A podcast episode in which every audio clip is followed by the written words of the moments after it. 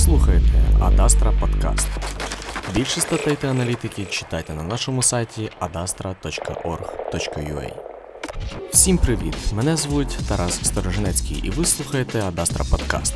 Це подкаст-канал, у якому ми аналізуємо міжнародну політику простими та доступними словами.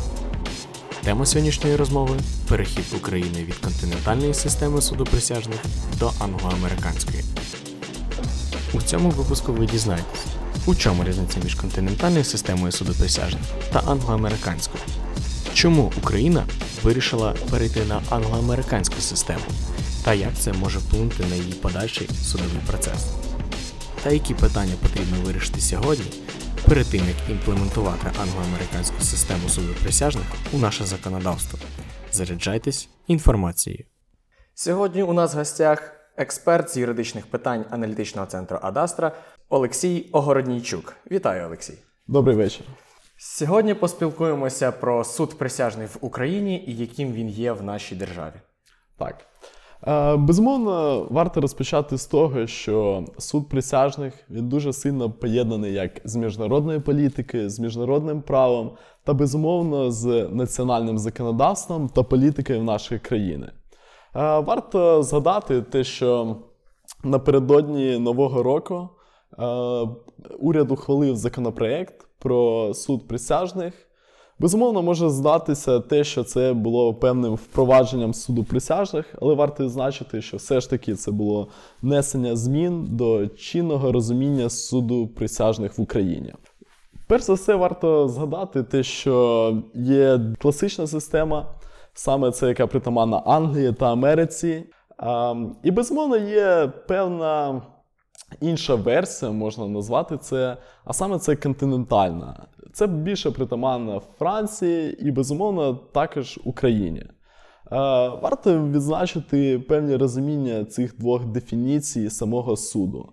Е, Класична система. Класична система є тим, що це 12, е, 12 присяжних, які, е, які вирішують хід справи, і де суддя виступає безумовно арбітром, е, можна сказати, особою, яка вимагає докази, досліджує докази та циркулює під час процесу як е, професійний ведучий суду. А якщо ми переходимо до континентальної системи, безумовно, це є те, що наявна певна вертикаль суду присяжних, те, що суд присяжних він поєднаний з професійними суддями. І ось в цьому і зароджується основна проблематика, а саме те, що суд присяжних він починає безумовно прислуховуватись до думки судді. Тобто, виходить так, якщо ми беремо класичну систему, тобто англо-американську, виходить так, що там є дві основні фігуруючі складові судової системи: це суддя та присяжні, які роблять е, вирок там обвинуваченому. А якщо беремо континентальну, то там вертикальна влада, тобто суддя він є головний. Чому саме постало питання в нас в українському контексті? Чому ми хочемо перейти від континентальної до такої загальноприйнятої англо-американської? Так, е, варто все ж таки відзначити, що суддя не визнається головним, а він визнається тією особою, яка породжує суб'єктивне ставлення до думки судді. Це він не визнається головним в якому випадку? Е, я маю на увазі те, що коли суд присяжних розглядає справу, він е, оцінює докази, оцінює представництво позицій. Е, безумовно, думка судді е, вона є як певним психологічним тиском на присяжних, що все ж таки це особа з професійної юридичної освіти, з професійним досвідом. А як зазвичай, е, присяжні, ну і взагалі так має бути, те, що присяжні це особи без юридичної освіти, е, безумовно, з великим досвідом, вони не повинні займати жодних державних посад, і в Україні також вони не повинні в минулому займати різні посади з, в органах обвинувачення. Угу. Ну от наскільки я знаю, в Америці чому ця система працює?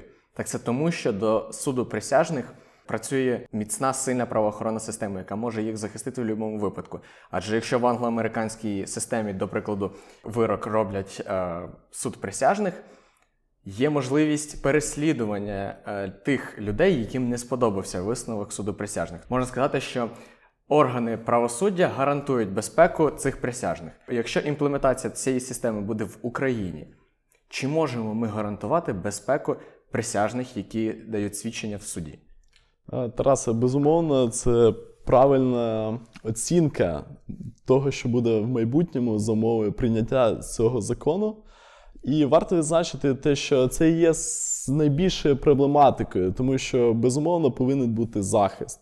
Е, Захист він повинен бути наданий на законодавчому рівні, що має нести за собою великі зміни, як мінімум, до кримінального кодексу. А в чому перевага саме цієї англосаксонської системи?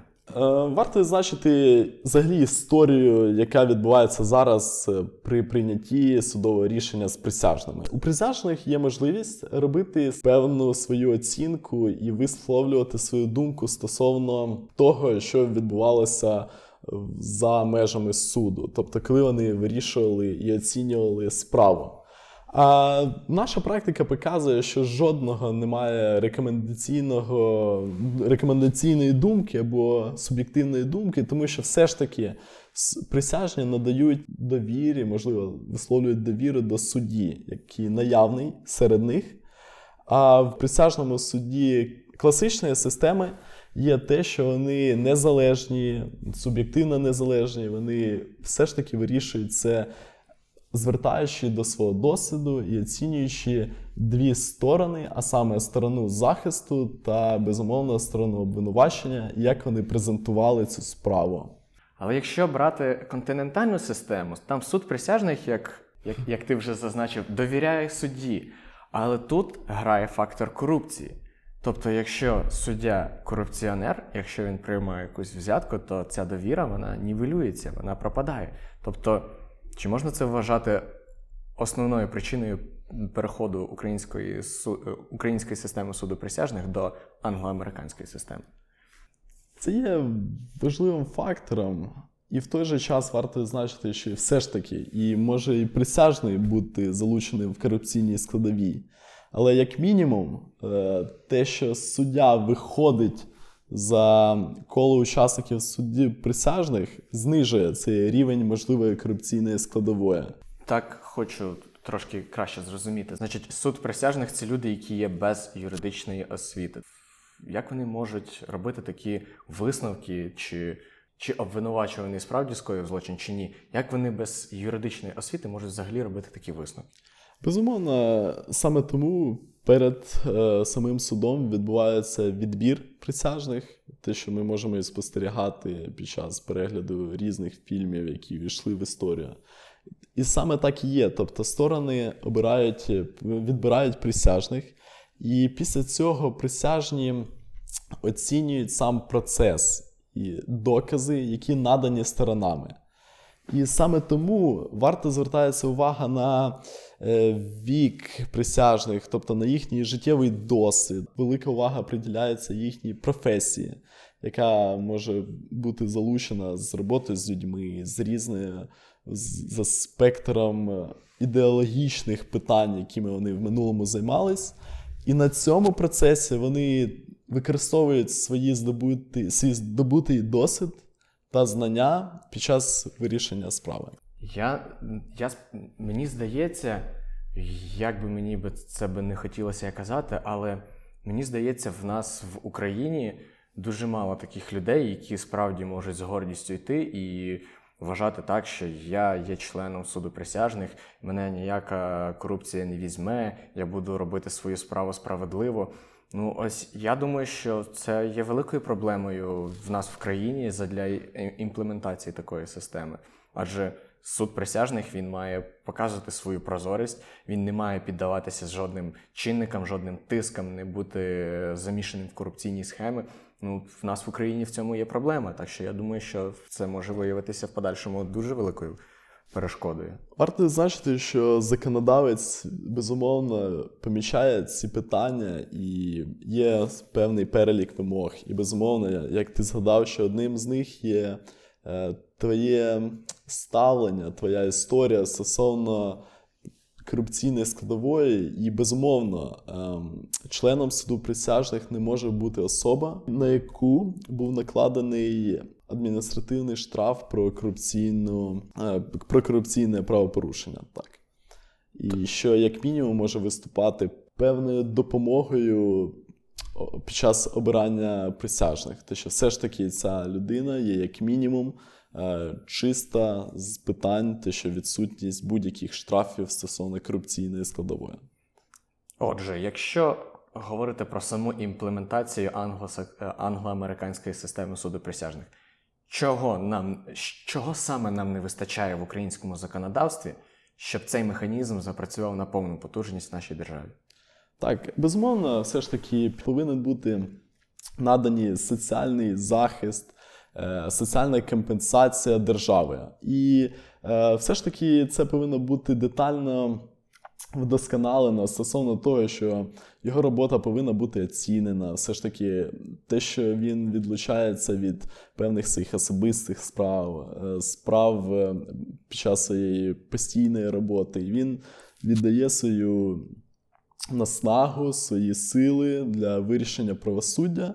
І, безумовно, має бути захист таких присяжних, тому що все ж таки, як мінімум, його, життю, його сім'ї, загрози, безумовно, можуть бути наявні. І за умови наявності захисту, який повністю допоможе йому бути впевнених в своїх діях, допоможе цьому інституту циркулювати в нашому законодавстві і, безумовно, в нашій країні. Останнє питання. Чи віриш ти в те, що все ж таки ця система буде імплементована в законодавство України?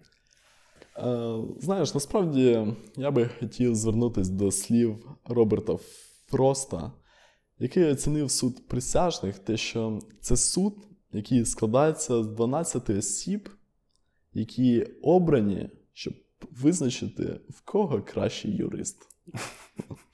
Ну так, в нас в Україні буде вона імплементована? Наша країна складається з великої кількості професіоналів, які безумовно вмілі довести суду присяжних свою правову точку зору і взагалі справедливість, яка наявна під час певної справи. Отже, підсумовуючи, англоамериканська система суду присяжних нам дозволить зменшити фактор корупції у судах. Проте основна проблема імплементації цієї системи полягає у безпеці самих присяжних. Звідси випливає, що перед тим як імплементувати англоамериканську систему у наше законодавство, нам потрібно реформувати наші правоохоронні органи. І також не забути про систему відбору самих присяжних, щоб судовий процес був якомога прозорішим. Сподіваюсь, що вам, шановні слухачі, розмова сподобалась. Якщо так, підписуйтесь на подкаст канал та пишіть відгуки. Також не забувайте, що більше аналітики міжнародних відносин ви можете знайти на нашому сайті adastra.org.ua та телеграм-каналі. Посилання в описі подкасту. Всього найкраще.